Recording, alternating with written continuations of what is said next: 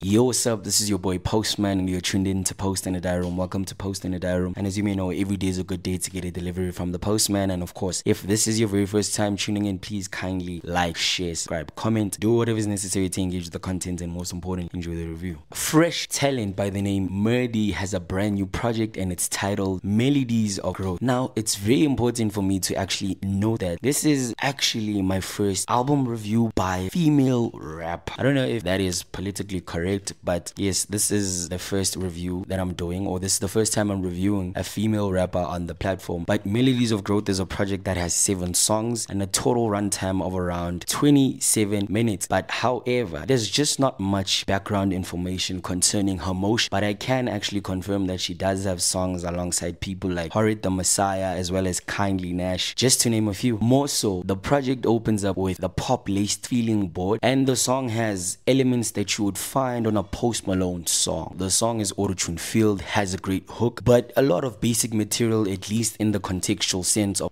it did also to me sound like it was a breakup song because you do get the sense that this song is just about this girl actually letting us know that she's just bored of this relationship and has concluded that she's just going to focus on her own grind. On Heaven's Gate, she opens up about smoking weed just to ease the pain, but importantly, she then asks for prayers as she might be going through a tough time. To me, her delivery was very much questionable, particularly at the point where she just spoke of meeting somebody while she was at Braamfontein and that person happened to tell her that she's dope. I was actually left quite impressed by her singing, especially on the song On You. I thought the song had a really great hook. The hook was just too much. It was top tier and it has a very soft dynamic all over the song. However, her entries actually drop the momentum because she could easily be riding the bounce throughout the song and then ruin it with her verses. The song way too much. She talks about her fears in relation to a situation in which she finds herself with her significant other and then she wonders if they will ever make it as a couple because she then feels as if loving this person is dangerous for her. In the same breath, she then plays the card of no nobody's gonna ride for you the way I do. And essentially, this is a very conflicting situation that she finds herself. Loving myself actually shocked me because you don't anticipate the loudness that comes onto the song, considering how the song also has a very much innocent build to it. But generally, on this song, she talks about how grateful she is for all the things that God has done for her. But most importantly, she's then trying to love herself in the sense that she's learning how to get over the people that weren't good for her energy. But as a product, I thought this song was just not good, despite the vulnerability that is being showcased. In all honesty, my favorite song is Peace of Mind. I thought the song was really litty. There's a synthetic bass all over it. There's pretty much a clear contrast between the mood brought by the song as well as what she is talking about on the song. Don't Be is a piano song, and actually, I did like the last two songs on this project, and ultimately, those were my highlights throughout this project. This project is okay. I think that it's all over the place and is met with a lot of basic material, but essentially, she she does sound like somebody who possesses a lot of potential. She does have a lot of potential and quality to be versatile and dominate whatever genre she wants to do. But I think that her delivery and writing need to improve. But ultimately, the production also on this project sounded very predictable considering the usage of the reverb effect all over this project. Above all, I don't see myself listening to this project ever again. This project gets a 3 out of 10 from me. Post in a diary and please kindly like, share, subscribe, comment, do whatever is necessary to engage with the content and most importantly i will see you on the next one